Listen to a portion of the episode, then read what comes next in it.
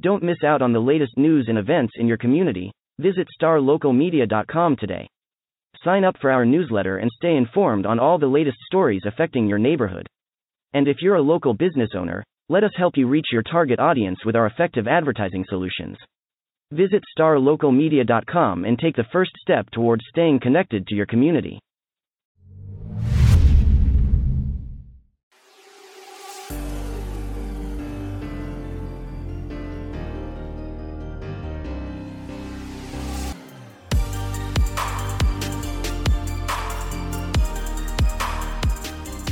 Welcome to another episode of the Star Local Media High School Sports Podcast. My name is Matt Welch, being joined by Devin Hassan, Brian Murphy, and Chris Jackson.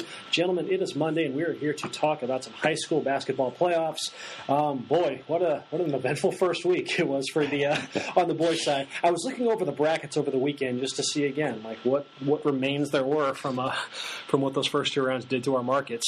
Um, does anybody has there anybody here watched the HBO TV series The Leftovers? Yes. Okay. So Love that show. So you're familiar with the premise where just out of the blue, 2% of the world's population disappears. That formula was reversed, and I feel like 98% of the basketball teams that we cover got bounced within the first two rounds of the playoffs. Because we are left now, I believe, heading into the third round, we have Mesquite Horn. Newman Smith, you just saw them. Mm-hmm. They're headed to the third round for, I believe, just the third time in their history. We got Celina, so Brian double dipping over here. Just all the traditional basketball powerhouses, am I right? And we have Argyle. So we have four teams remaining in our coverage area through the first two rounds of the playoffs. So um, yes, let's um talking about several teams that have had their runs come to an end and whatnot. So um, yeah, let's um let's talk Chris. Let's talk about District Six Six A, which had a uh, a three to one start in the first round. So a really really promising you know start to the playoffs. But then as we kind of talked about in the playoff preview, that once you get past that first round and start going up against the seven five seven six eight teams, the eight six eight teams, that it's going to be a little bit tougher. And you got to see one of them, the best team from six six A, Coppell, as they uh, they went headstrong into a uh, into a pretty stout Waxahachie team. Honestly, I've got two words for you. Region one. Yeah. I think that's all you really have to say because I think I mentioned it in this preview show last week when I talked to Adam Musa just a week and a half ago was about if you can get past like a Waxahachie 2nd Mm-hmm. run, maybe you can make a run. Sure, you'd have to play another top 25 team, but that's a big win. Maybe they could For see sure. a confidence boost, but you have to play the number 11 team in the state. Round two, the first week of the postseason, when most regions you're probably not Mhm. seeing that good of a team until fourth, fifth round, honestly. But it's just you're getting a lot of state ranked Yeah. matchups right now. You saw that the winner of that would have played the number six team or the number 18 team, but Coppell had them too. Honestly, they tied that game at 23-23. Mhm. End of the first half, Waxahachie goes on a 92 run. Coppell can never quite recover from it. Waxahachie eventually goes up 15. Coppell makes a late run, but Mhm. it was just that run at the end of the first half that kind of tipped the scales of that game and ended Coppell's season.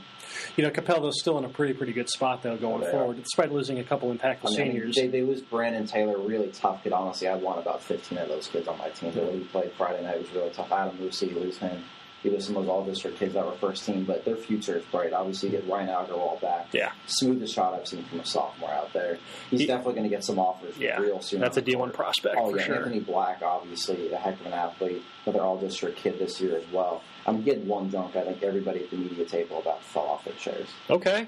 I am Donna dude, and I think it was pretty obvious why he's got offers Mm-hmm. in multiple sports. But you've got those two back. They've got another sophomore actually coming up, Devonk, who's a really, really good player. He just didn't get as much, didn't get that time this year. But Clint Snow, the head coach, is really excited about him too. So sure, you lose a big senior class. This happened to them last year. They lost a big, Mhm. really talented senior class last year. What happened? They ended up winning the district, going to the second round before you lose to Waxahachie. But next year they're going to have a new crop of kids coming through. They have a couple freshmen they're excited about. They brought up to the playoff roster this year too. Hmm. So Coppell's got a good future for this program, especially when your first two years into this head coach, two straight outright titles in that district. And you've got a couple of some of the best sophomores in the state coming up. You're, you're going to be up there for a while. It was a pretty strong start to the postseason for all of uh, all of six XA. Um, you know, you had even the the only team that lost in the first round was Marcus, and they actually lost to Guyer by five. They actually did quite well. They were able to make a late charge there and really kind of make Guyer sweat out those last couple minutes. Um, you know, they only allowed 12 points to big man Jacoby Coles, one of the top players in the entire state. You know, so Marcus even in defeat, you know, showed pretty well. I got to see Flower Mound in their in their bi district game Tuesday against Keller. They made 17 threes in that game. That is, I mean, Mound is as good an outside shooting team as anyone that I've I've seen at the high school level. It's um, and they've got the perfect floor general and Jeffrey Mills to run the show. And you know, it's just anytime they would get on a fast break, you'd have Mills bringing the ball up, and then you have in one corner it's Jack Richter, the other corner you have Gavin Green, and like either option is going to be absolute death for the opposing defense. Um, they're just such a uh, such a lights out shooting team. I really like the playmaking from Robert Sierra, their six seven forward, who's also a really capable three point shooter. He did a good job. Um, you know, kind of, and I mean, Keller threw a zone defense at a team that is you know one of the premier three point shooting teams in the area. I mean, it felt like kind of from the get go you're asking for disaster, and I mean, yeah, I think it was what five threes that Mound hit in the first quarter. You know, Sierra did a good job. You know, kind of like you know they throw a skip pass to Sierra, and then he kind of fakes a pass one way, gets the entire defense to kind of bend, and then he just cans a three of his own. It was uh, some really really smooth playmaking on his part. They um they it was very very convincing. That's um and it's just kind of the way that that program is operated. You know, head coach Eric Littleton afterwards said that you know you look over the years, it's never going to be a program that just like that you know overwhelms you with the eye test and whatnot. So what his program has always kind of been founded on is that they basically are they rely on high IQ players who can shoot. Like they want to maximize those two traits of a basketball player. And um, you've seen what they've been able to do over the years, how consistent they've been. And this year's team was quality. Even in the second round, they lost to number nine ranked Grand Prairie, um, a Grand Prairie team that only has, I believe, just two losses all season. This was a game that went right down to the wire. They gave Grand Prairie a really, a really spirited fight. Um, you know, so some good stuff with the Jaguars. Now they do graduate a big senior class, so I'm curious to see how they reload. But their track record says this should still be pretty solid and whatnot. Um, you know, Lewisville, you know, showed out well in their first round matchup. They were able to get past Byron Nelson. Uh, the Keyonte George show just continued on rolling, but um, the uh, the totality of Duncanville, number one ranked Duncanville, was just a little bit too much in the uh, in the second round. They lost that one by uh, by 13 points. Um, tough night on the glass for the Farmers in, in that loss, but um, I believe Keyonte finishes out the year with 30 plus points in his last four games. Um, you know, he was, uh, you know, if you're just if you're one for uh, for recruiting sites, he was bumped up to number 12 in the nation. Um, for um, I guess by uh, by 247sports.com, the number one uh, ranked sophomore in Texas, and um, I picked up a Kansas offer. So this thing's continuing to come up come up Keyonte. So our old Justin Thomas, he covered that game. He right? did. So he, Justin Thomas loves watching that he, Lewisville he team. loves- he, has been talking about Keyonte George since you know before he even played. I mean, he was kind of like it was kind of like it sounds like R.J. Hampton, where like the second you saw this kid as a freshman, you knew that okay, this this kid's going to be special. we were me and Justin were texting. Uh, I believe it was Saturday afternoon, and we were talking about Keyonte and the playoffs and what he thought of Keyonte and Duncanville and, and whatnot. He was already saying Keyonte is better than RJ Hampton. I don't think he saw RJ play. Oh, and with you, that's fighting words. I, I, I almost told him, hey, drop, drop a pin, Justin. Send me your location. I'll be there in 20 minutes. I mean, I mean, I don't even bring up Tyrese Maxey around here. So it's, uh, Eh, tier, tier below RJ. Um, so yeah, I mean, said on the whole, it was a quality start to the postseason for six six eight, but you know, it's just uh, again, Region One is about as low as it's ever been, and it was just bound to catch up with you eventually. Um, but then let's you look at uh, you know nine six eight versus ten six eight. We can talk about one of the uh, was you know regardless of the round, one of the bigger upsets I'd hedge to say you know over the uh, over the course of the playoffs. Sachse yes, I, over Prosper. What happened? I don't know. I, what I, happened? Yeah. I, I believe you said uh, last week. You said it would be a shocker. A shocker. I wish I could have shocker. watched it. A shocker if Prosper lost to Sachse. Would you classify it as a shocker though? I said it wouldn't be a shocker. It, it was certainly an upset. I, I'm not. I'm not At taking least that I didn't say it wasn't going to happen. Because then I'd What are you like, sure you really, did, Brian? All right, I'm going to leave that pod from last week. I'm going to cancel it. Go to. it never I'm gonna happened. change my name and I mean, granted, it was what 77, 76, and it went to overtime. Yeah, I mean, it was, it was a one point game. Yeah, no but, but but did what they needed to in terms of they stayed close at the mm-hmm. beginning. They didn't let Prosper ever get away from it. In fact, Sachse led for most of this game. And that's exactly what they needed to do. This is a Sachse team that had never won a playoff game in their history before going against a state ranked opponent. And so, you know, talking with Coach Mike, you know, just they, they knew that that coming out and getting off to a strong start was important, you know, in terms of the game flow, but also in terms of confidence. And they were able to do that. They were able to hold on to the lead for much of the game. Um, and then obviously it's a one point game, so it comes down to clutch moments. And Sachse, despite their, you know, lack of history, so to speak, in, in the playoffs, was able to pull it out. It was a, it was a huge win for that program. And that was a cool little celebration. That uh, was it on Twitter. Yeah. With uh, with Mike still just getting drenched in water bottles in the locker room. You know, their first ever playoff win. That's pretty cool. Full disclosure: I don't have a dog in the fight, even though I went to Sac, graduated from Sachse like what ten years ago already, and uh, I cover Prosper. So I, you know, I, I like seeing Prosper play. I like seeing them, you know, succeed. But I mean. It was cool seeing Mm-hmm. a soft spot for the It- alma mater. Yeah, for, and especially first ever play. You know, I used to be part of that basketball program for a few years. It's it's it's cool to see how the you know how they've where they've gotten now. Yeah, keep, keep in mind this team was two and twenty four two years ago. I mean, I mean that they were bottom of the barrel, not just in that district, but in this area. And that's so And, and they strange. they turned They things dominate around so every other quick. sport, and then boys basketball always struggle. You know, for the last you know their first what 12, 15 years of existence. It's pretty cool to see them you know finally getting that success. Yeah, If um, so if if Prosper if Saxon over Prosper was not your uh, you know your biggest upset of the postseason so far, maybe it was Waco Midway over Allen, which uh, yeah. the second year in a row, The right? second, yeah, the second round got Allen again. Um, you know, you knew going in that Allen was going to have to slow down one of the more like you know high high volume duos, high, high volume scoring duos in the uh, in the state in uh, Midway's God's Gift, Ezedinma and Anthony Scott, and those two combined for 46 points. Um, they didn't have a player that got over four points elsewhere on the team. His first name is God's gift. God's Gift. Ezedinma. Wow. There's no chance I That's- just pronounced that last name correctly, but that's my best shot. That's at it. up there with some of the, the cooler names we've seen. Um, yeah, it was. Um, so yeah, I mean, those two did their thing as they have kind of all season. It sounds like Allen got some solid balance from Manny Obaseki, Tyland Elder, and Bryce Kennedy, but you know those three combined for just forty points. You know, which is a little bit below par for what those three are capable of. You know, you can typically, especially in a game like this, you'd expect those two in the play, especially with playoff minutes, maybe get up in the kind of the fifty to sixty range with their combined output.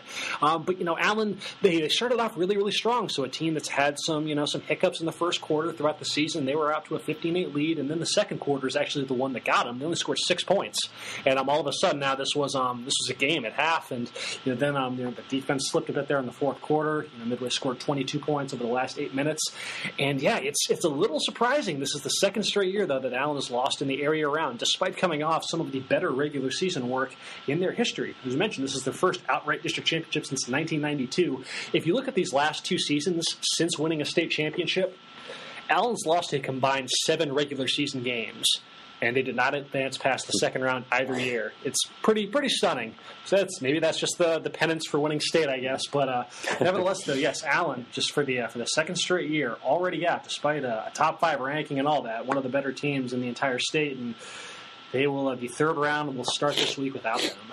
Um, Devin, you got to see a pretty fun game on Friday. It sounds like. What do you make of? I guess uh, one of the few teams that we have remaining, Horn, onto the third round after a, uh, a, pretty wild game with uh, with a young upstart McKinney team. But we were guaranteed having one team, market team, go through with with a head-to-head matchup. But uh, you know, it was a fun game. Yeah. Um, you know, I I said last week, you know, Horn is a dangerous team in that if they're clicking, if they're if they're playing well, they can beat anybody out there. Um, they rolled over Temple in their first round game, and then this game against McKinney was fun. You mentioned, you know, that McKinney team in a couple of years. I mean, they- they- their core rotation, they have two freshmen and two sophomores.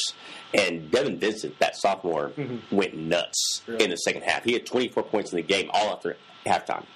And um, this was a back and forth game. Horn kind of had him, kept him at arm's length. They had the lead for pretty much the entire game. And then McKinney made a late charge. Um, in fact, Devin Vincent hit had a four point play where he shoots a corner, uh, corner three. It, it, I say corner three. It's off the backboard, off the rim, goes in, Wow. and he's fouled, and it puts him up one. He makes a free throw to put him up one with 21, 20.1 That's a seconds horse left. shot right there. Yeah, yeah, it was. In, you could just see the Horn people just like, seriously, we're going to lose on this. um, but you know, Horn, to their credit, they were clutch the free throw line. They were five to six. They were really six to six in the final minute, and the, two of those were one to ones. Um, you know, to, the first two to protect their lead, and then after they went down, down, down by one on the four point play, uh, Bryson Smith, a sophomore, um, made the first free throw to tie it. Um, actually made the second one, but got a little bit anxious because he thought it might be short, and he stepped over the line. It was a lane violation, so it ended, up, it ended up going to overtime. But Horn comes right out in overtime. Devin Hancock hits a big three pointer. Isaiah Chandler uh, follows with another, another big three pointer to go up 68 to 62, and then they were kind of able to weather the storm. Uh, it was kind of interesting, you know. It was, it was 70 to 67. Uh, McKinney had the ball, and um, you know, do you foul there? There's 30 seconds left. If you're Horn, do you foul? And uh, I talked to Andre Wadi, the Horn head coach, and he said, "Well, we didn't have any timeout, so we really couldn't." Discuss it. He said, I just trusted my team to do what they needed to do. They elected not to foul. McKinney actually got two looks, uh, three pointers, um, in those last 30 seconds, but Horn contested both of them. Uh, did a good job. I mean, like I said, Horn defense was solid all along. McKinney was just making some tough shots uh, during that second half. But, uh, you know, I, I mentioned McKinney's going to be strong. That they got that core, the freshmen and sophomores, they're going to be good in a couple of years. But we're talking about this year, and so Horn uh, was the better team. Yeah. Um, this is, uh, you know, I mentioned Sachse making history. This is Horn's uh, second time ever making it to the regional quarterfinals, joining that 2009 team. Mm-hmm. So, you know, they're they could be. And we talked about it earlier. You know, they played. I think now ten state ranked teams. They played a ton in December, and it went four and four against eight state ranked teams. So they can they've proven they can compete at that level. Well, they're going to need to on Tuesday because now they got number three, Killeen Ellison, who hmm. rolled over Rockwall in the first round and then took care of Sachse and ended their run in the area finals, uh, seventy-four to fifty-one. So it's going to be it's going to be a tough challenge. But again, Horn has that kind of talent. Zakir Sawyer uh, is a D one kid. Devin Hancock, uh, I mentioned Isaiah Chandler, Preston Amon, who got hurt late in that game, but you know he had thirteen points and twelve rebounds, and he's kind of there. he, he can do a little bit of everything for them in terms of passing the ball, in terms of rebounding. Uh, six seven kids, so they've got the pieces. It's just going to take their A plus effort on Tuesday to against a very good Ellison team. Over in uh, Class 5A, Brian, we can talk a little bit of Frisco ISD. About as good a first round as you could have scripted. As uh, you know, I know Kendrick's not in the in the room right now, but you know, I know with the Pretty back and much what I forth, projected with the back and forth that you two have over uh, 9-5A versus 10-5A. It's not even a competition. He's not even here to defend himself. Uh, Frisco ISD got the sweep over 10-5A. The second time in the basketball postseason that the four seed from the Frisco district has knocked off the district champion from uh, from District 10-5A. Frisco was able to overtake Princeton. Um, and then you had, uh, let's see, where else did you have? Um, you, know, you had Wakeland advanced. they beat Wylie East. Uh, Centennial beat Lovejoy. They beat McKinney North. They beat. McKinney North. Uh, Independence beat Lovejoy. Yeah. Yeah. Um, first time ever that four Frisco ISD boys teams advanced to the second round.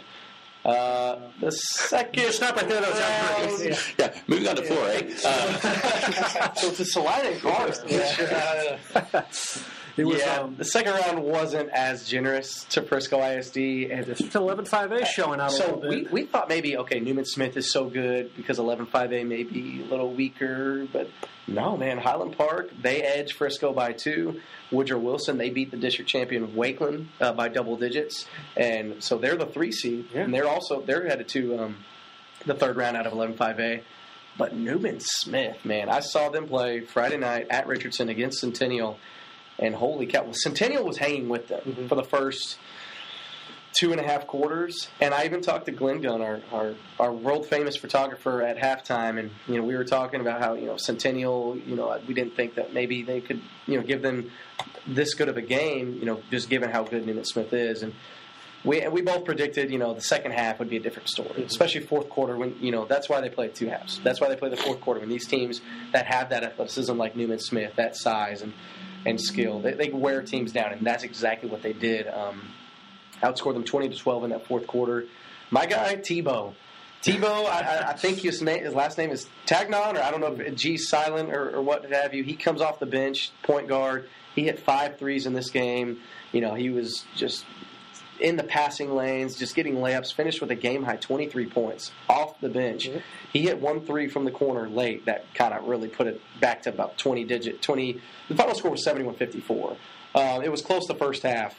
Uh, second half, like I said, they pulled away, and then when they really started pulling away, he hit a corner three. And when he, he hit it, he was already kind of turning around like Steph Curry uh, does when he knows his shots are going in. And went in, he turned around right in front of the Newman Smith side. I, I was sitting on the Newman Smith side uh, because I like sitting on the front row, opposite of the scores table. So I just happen to be the Newman Smith side. Sorry, Frisco Centennial.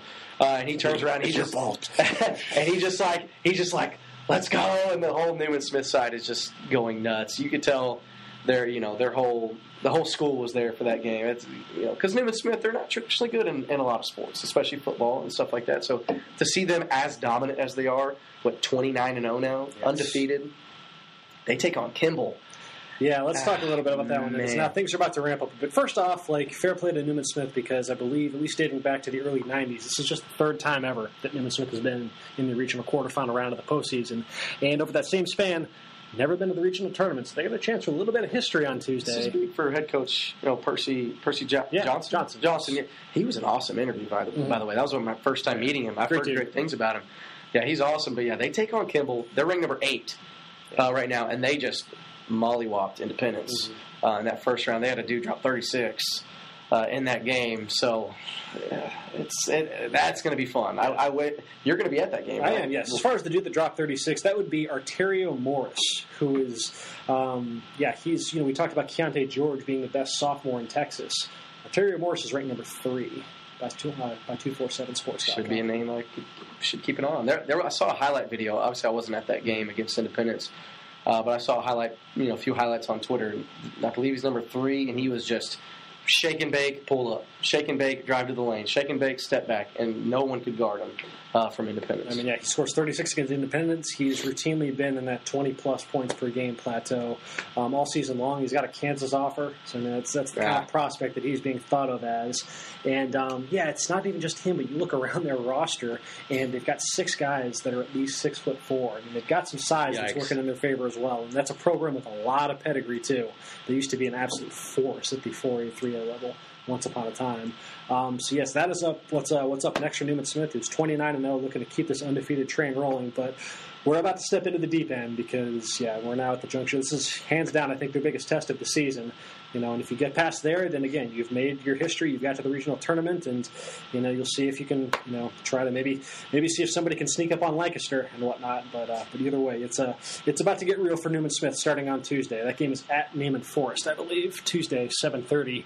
Um, number six versus number eight in state. So I'm, I'm looking forward to it. I've not seen Newman Smith in person yet this season, and just based on your uh, your review, I'm uh, I'm anxious to see, especially going up against such a high level prospect like Arterio Morris. Yeah, they passed the eye test even just walking out on the court Mm-hmm. and the layup drills and the dunk, you know, throwing down dunks and just getting ready for tip off. They they definitely uh, passed the eye test. It's crazy that their best player, uh, Jaron Cook, he's their only guy that's you know signed to go play college next year. He had four points against Centennial. That's it, and the rest of the team It just speaks to just the depth, yeah, and just the Yeah. volume of options. And that is one Yeah. of the calling cards of this team is that, you know, with, with Jaron Cook, you know that he can get you 20, 25 a night, but the fact that they have a guy like Tebow Yeah. who can step up and be called upon, that's, that's very reassuring heading into such a such a big game.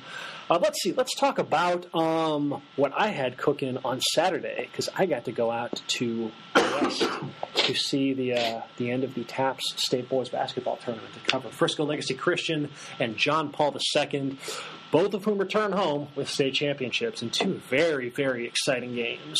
Um, you know, let's talk about John Paul. This is um, you know a team that we've talked about a bit on the podcast, and one of the uh, a team that is in the midst, or I guess it's now just polished off, I should say, one of the all time great seasons in TAPPS basketball. They finished the season 40 and one overall, and they finished on a 33 game winning streak. Um, it did not come easy though in the postseason. They got a little bit of resistance. You know, Bishop Lynch, you know, a team that they were playing for the third time. They met them in the state quarterfinals, and they uh, they got a little bit of pushback from the Friars. They ended up winning that game by, I believe, just four points. Um, you know, and then Midland Christian, another highly ranked private school team, they gave them a good game in the semis, and then they were out going up against the defending state champion um, Antonian Apaches. Um, and this was a game that it looked like for a while that John Paul was, even though you know Antonian's defense did a really good job, kind of limiting the transition opportunities that John Paul's kind of feasted on this season. You know, this was still a game was about you know eight to twelve points for most of the way. And you still you never really felt like John Paul was ever in trouble. Um, you know, they did a really, I mean, uh, Jalen Tyson, you know, their leading scorer, just came out guns blazing, just pull up threes that he was making over over over good contests and whatnot. And I mean, they uh, they looked really really sharp out of the uh, out the gate. But then in the fourth quarter, here comes Antonian. They make this big, this big old charge, and they're able to close this game down to a one point game after this this wild and one finish by um by who was their leading scorer, uh, Brian Armstrong. I believe I remember him from their uh, their football team as well. But um you know this was I mean first off the gym at West High School was I mean was rocking. I mean both teams had just outstanding turnouts. Their student sections were going crazy. There was a uh, yeah, both games had a lot of energy to them, but um, you know, Antonian's just going wild as all of a sudden here they are, and you're just, and I'm sitting there thinking, like, is this man? Is this really how it's going to end? Is, is John Paul about to let this one get away? With I mean, because Antonian, that's you know, you hear the uh, you know, kind of the cliche, the heart of a champion and whatnot, but just the, the resilience of that team to just to keep pushing. And they got a really, really crafty backcourt and whatnot. And they, um, and they did such a good job of really uh, kind of grinding it out. It's a very physical ball game. And I mean, the, the refs kind of called it as such. This John Paul was, um, they were in double, they were in the double bonus by the start of the fourth quarter. I'm sure you would have loved to watch a game like that. um, so yeah, but John Paul, you know, despite the, uh, you know, despite that late charge by uh, by Antonian, you know, Nate Dominic, you know, he's uh, kind of been their glue guy all season. He comes through with um, you know, some pretty massive sequences. You know, they're um, you know, John Paul gets back up by three, and then um, the Antonian point guard, uh, Gavino Ramos, he isolates on uh, Nate Dominic, tries a pull up three that Dominic can test perfectly. Um, he causes a miss there, and then the next trip down, he draws a charge on Ramos as well to get the ball back to John Paul, and then you know, John Paul had a bit of a it was a bit of an adventure from the free throw line in the fourth quarter, and a little bit of a little bit of a tough time putting that one away. But um, Dominic went to the line with 12 seconds left and knocked down two free throws to give them a 51 to 46 lead, which they were able to nurse to the uh, to the finish line. They end up winning that game, I believe, 51 to 48. Um, so yeah, I mean, heck of a heck of a year, first ever state championship for John Paul, and what was again, like I said, one of the all time great TAPPS basketball seasons to go 40 and one with the margin of victory. The um, you know the teams that they played in the preseason, the public schools that they You know, we talked about what a great team Flower Mound was a ways back. Um, you know, they uh, I mean they beat them. They uh, the thing about teams like that is when things are when things come so natural to you, things come so easy. Like how do you respond though when you do get cracked in the mouth a bit and meet a little bit of adversity? And head coach Dan Lee was sure to bring up afterwards that they played ten games all season that were decided by five points or less, and they were nine and one in those games. The only loss coming to Frisco Memorial in the non-district schedule. Um, and yes, yeah, so that team did have that sort of that uh, that crunch time that crunch time medal to uh, to at least tough out those uh, those close games and. They needed it in the playoffs because they, um, you know, they got they met plenty of resistance from the rest of, uh, of TAPPS. And then you look at Frisco Legacy Christian, which entered their game against Westbury Christian as the defending state champions over in 5A. Um, they were not the top ranked team in the matchup, though, because that belonged to Westbury Christian, one of the more credentialed 5A programs in the entire state. I believe uh, Westbury is going for their 22nd state championship. Um, this was a really, really good game. Just pound for pound, one of the more exciting basketball games I've covered in some time. Just the, the tactical ins and outs of how, uh, you know, a team that had so much athleticism in Westbury and how, you know, uh, Legacy could figure out ways to just kind of exploit that and just kind of get them off balance. Basically, in the first half, what they did is they um, they basically ran like a, just a five out, just a they, they just spread out, um, you know, Westbury and then just kept moving the ball around, trying to find attacking lanes, and then they would get into the paint and then kick it over to uh, you know their leading scorer, Jonathan Alexandre, who was just camped out in the corner as a spot up shooter, and he was lethal in that uh, in that role. He, um, despite having a bit of a rough shooting night in their game the night before, he knocked down five threes in the first half, had 17 points. He finished the game with 25, um, and then, I mean, the uh, you know the fourth quarter was a bit of a free throw fest as well. Um, this was uh, Devin's favorite. but how's this though? Have you guys ever heard of a stat like this? Frisco Legacy Christian finished the game on a, a, pretty rough night from the line. 13 of 27, all 27 free throws came in the fourth quarter. Wow! They had not really? attempted. They had not attempted a that single free throw. Brutal. How long did that quarter last? Forever.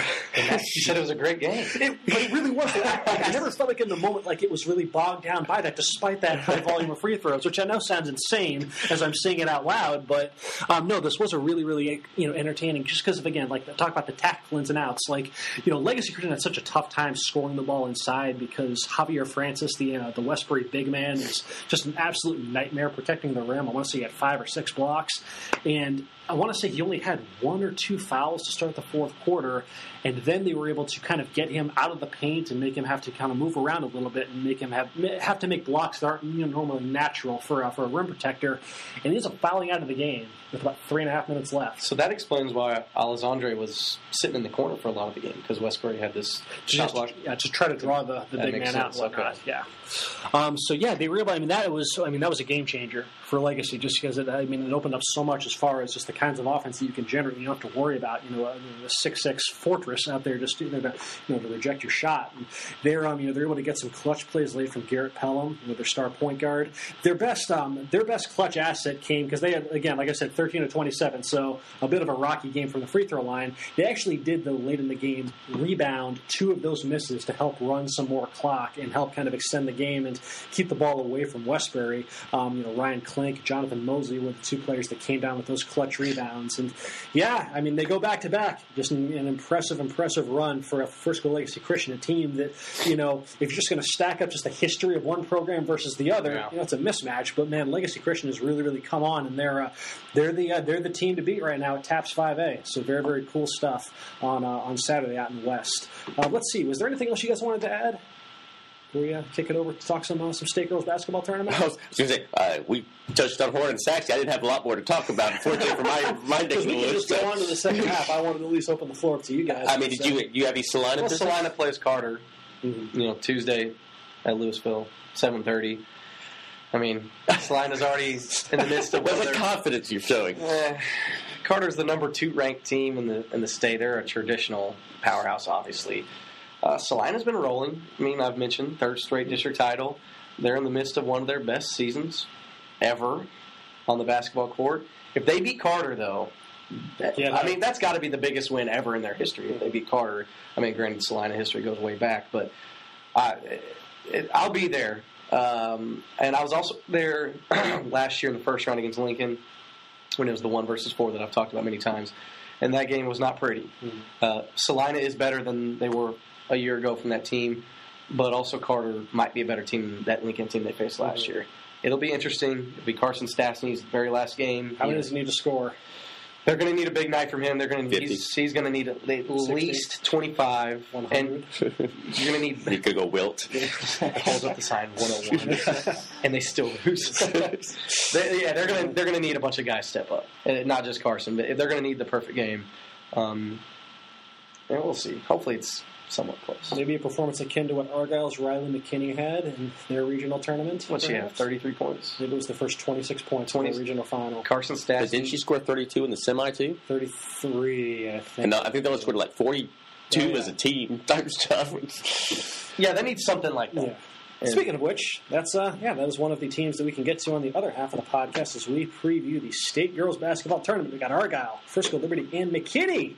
McKinney going to state, and yes, we will get to that and more in a uh, in a quick word on the other side of this quick break.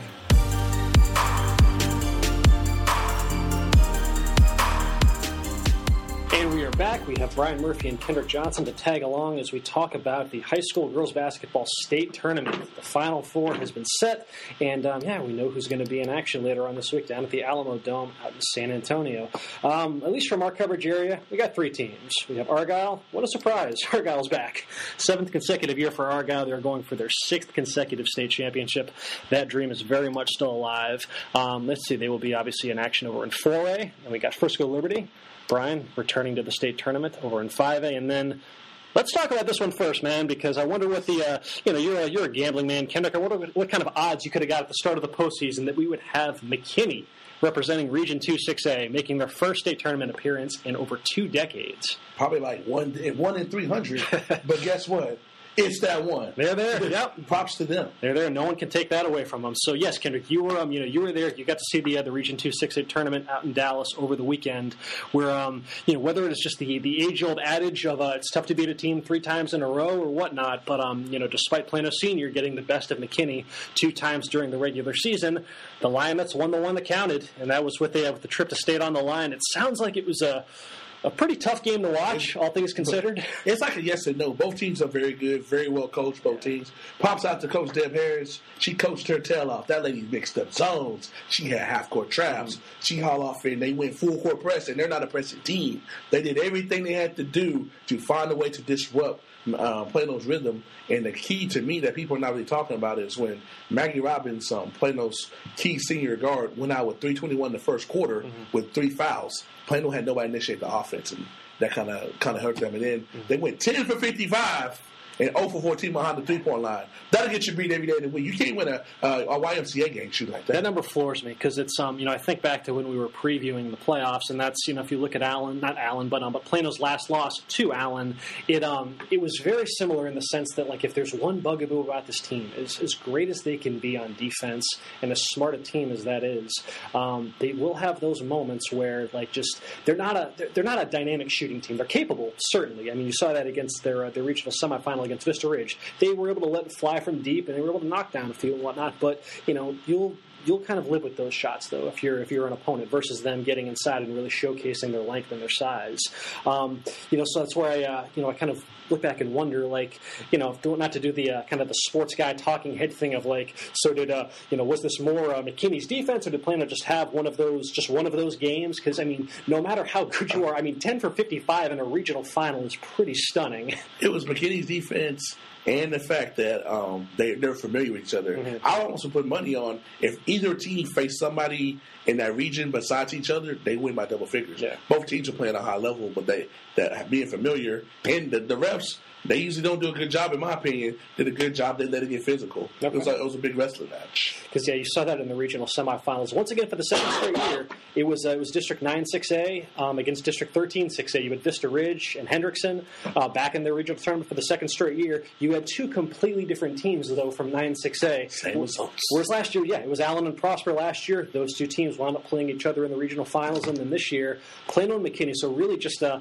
just kind of showcasing the depth of that district. And you just you wonder like you know what McKinney did because like McKinney on paper, you look at oh, they're a third place team and whatnot, and that's you know that's their seed entering the postseason. But McKinney was you know obviously you know they battled some injuries throughout the season, but when healthy, like they beat Plano East, they beat Allen, they showed they can at least hang with Plano. It's not like they just got run off the floor by them Yeah. in the regular season. You know, you wonder if maybe the uh, you know the narrative on McKinney is a little bit different if they are in any other district. But Yeah, that. But uh, a key thing besides um, Coach Harris making like whatever she doing, she need to keep doing. Like wherever she punching, it's turning into gold. But they, they find a different hero every night. Like starting the Tyler Lee game, Taylor Jackson hit nine three pointers, school record. I've seen the girl play for the last two years. I think I've seen her like four or five threes. Hit nine in a game. Hey. And then um, against uh, Harker Heights, star guard Aaron Fry, she scored or assisted the last 16 points of the game, closed them out. Against Hendrickson, Trinity White, she has been struggling with her shot. Said not today, came out hit four threes as you saw, mm. and set the tone for them. So it's a different a different hero every game, and that's how they're getting it done. And these girls are playing confidence down to 15. So that like they're playing the number one team in the state.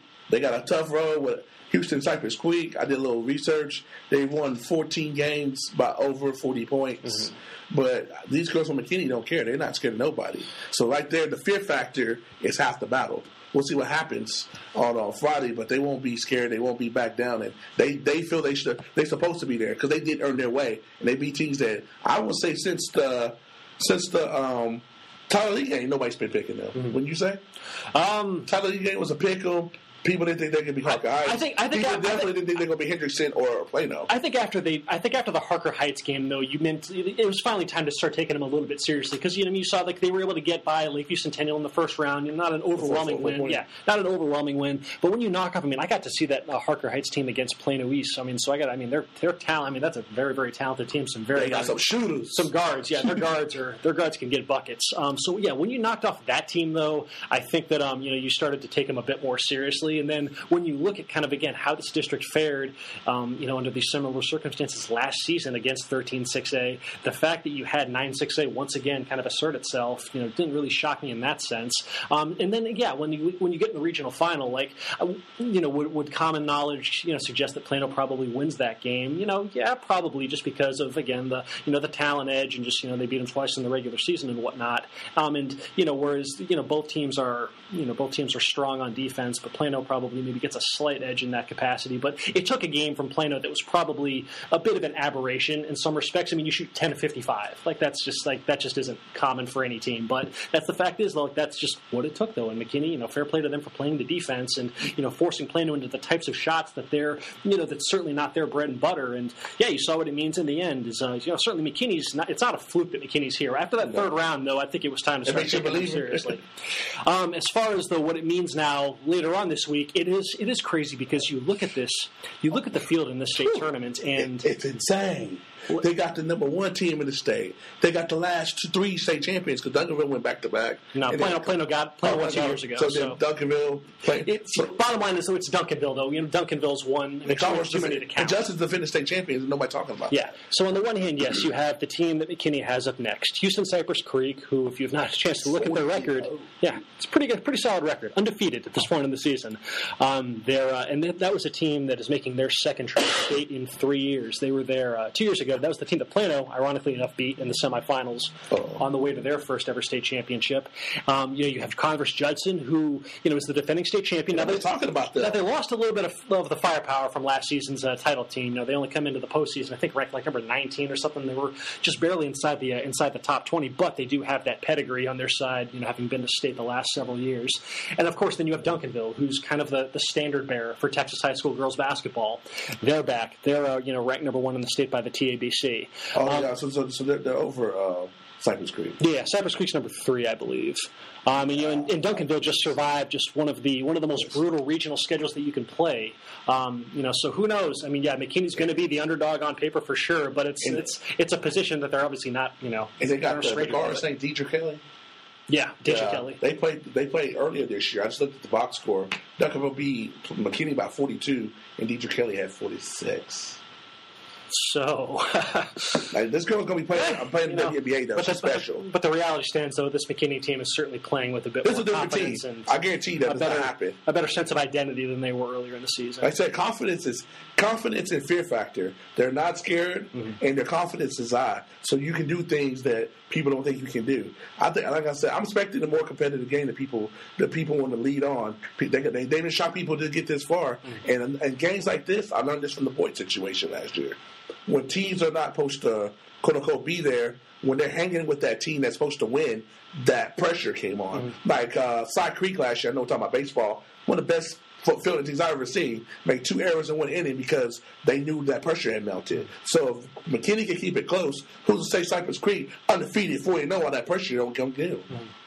Uh, one day beforehand, though, is when they started the 5A state semifinals begins. And Brian, you got a, uh, a familiar face back there over in your neck of the woods, Reedy, man. what's up? Despite the uh, you know the uh, the puzzle pieces are a little bit different this year. They lost a lot of a lot of talent from that team last season. They graduated 11 players from the team that went to state last year, And they're back. And they're Did, back. didn't have a, I guess, a, a ton of fanfare entering the postseason. Would you say, or I mean, was the No. But nevertheless, though, yes, they survived. I mean, they beat they've beaten quality teams. So it's not like the bracket just happened to break their way or anything. But um, it certainly didn't come without a uh, without a bit of a, a bit of a bit of a um, bit of a heart wrencher, I should say, on uh, on Saturday in that regional final against uh, Shoot. against Yeah. Midlothian, and just triple overtime. You know, they were they were down pretty much that entire game, and which is you know interesting to see because usually Liberty, you know, they'll they they grind out games. They're very defensive. They they rely on on their defense. You know, Jazzy Owens Barnett does a lot of their the bulk of their scoring on offense, and then they they suffocate you defensively.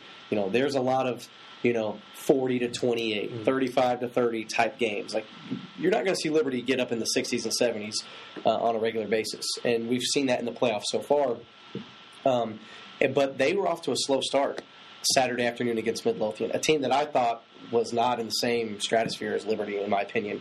You know, Liberty had just beaten Red Oak, the number three team in the state. Yeah. You know, the day before, Jazzy Owens Barnett scores 26, um, 26 of Liberty's 42 points to beat uh, Red Oak, and then they just came out real sluggish. It was that classic, you know, day after, you know, the, the afternoon after a big night game against the number three team, and you know, playing Midlothian, start up slow. They score two points in the first quarter. Um, and like I said, they're down from they, they take the lead early in the second quarter. And then from that point on, they're they're down by four to eight points the entire way, and then they just kept just kept inching away, inching away, grinding it out. um, and they get a 4-0 run. a 4-0 run in this game was massive because just given the circumstances. 'cause there was Does that sound like playing on McKinney? it, it really was. It, the reason why the score was so high at 48-43 is because it went to three overtimes. The end of regulation was 30 to 30. If, if- if that tells you how you know how, how the game was going, um, but they you know Jazzy Owens Barnett you know closes it out. Um, it, it, it was a it was a weird grinded out game, but they- they've been in that situation before. You know, it's their third time now heading to state since 2016. Um, they've been to the playoffs. They made deep playoff runs every season in the last decade. Um, they graduated their entire starting roster. Even after they beat South Oak Cliff in round two, the Liberty coach said, "Is like, yeah." Or Ross Reedy said, "Yeah, I, I mean, I, going in, I thought maybe we're the fifth best team, you know, in the district." I don't know how much of that he means, but Maybe downplaying it a bit, uh, or a little bit, but man, the, the job that he's done and the job that you know the, the role players on this team are, are you know have bought in completely. Mm-hmm. You know, you know Lily, I, her last name is wild, Zinkowitz something, but she she's one of the best shooters uh, I, I've, I've seen. You know, she hit three threes against Midlothian. Coach Reedy told me after um, they beat South Oak Cliff, you know, anytime she's shooting the ball, he thinks it's going in. He he says sometimes in practice she does not miss. Uh, Maya Jane has been big. Um, yeah, even Kyla Crawford, the volleyball star, she's you know six two comes in there. She had a couple big buckets against Midlothian. Not really a basketball player. Volleyball's her main sport. She comes in, comes in off the bench. But Jazzy Owens Barnett has been running this team. She's averaging over 20 points per game in this playoff run, mm-hmm. well above her average from the regular season. She's really elevated her play. Like I said, 26 uh, against Red Oak.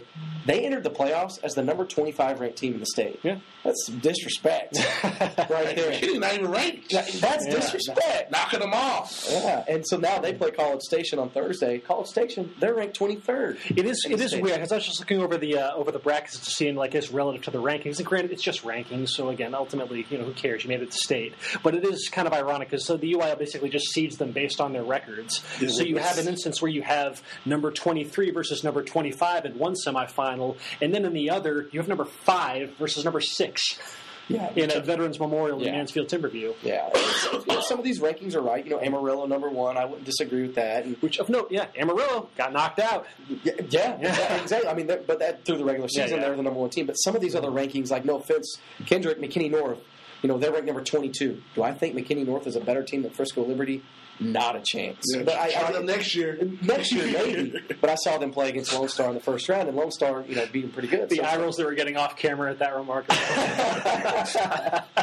it's just I, some of these rankings, but I, I don't want to get too much into those rankings. Yeah. But the fact that they're ranked 25th, and you know, I, I get it. Mm-hmm. You know, that, you look at that roster, that starting lineup. There's two players that are on the roster right now Mm-hmm. for Frisco Liberty that actually played in that state championship game from a year ago.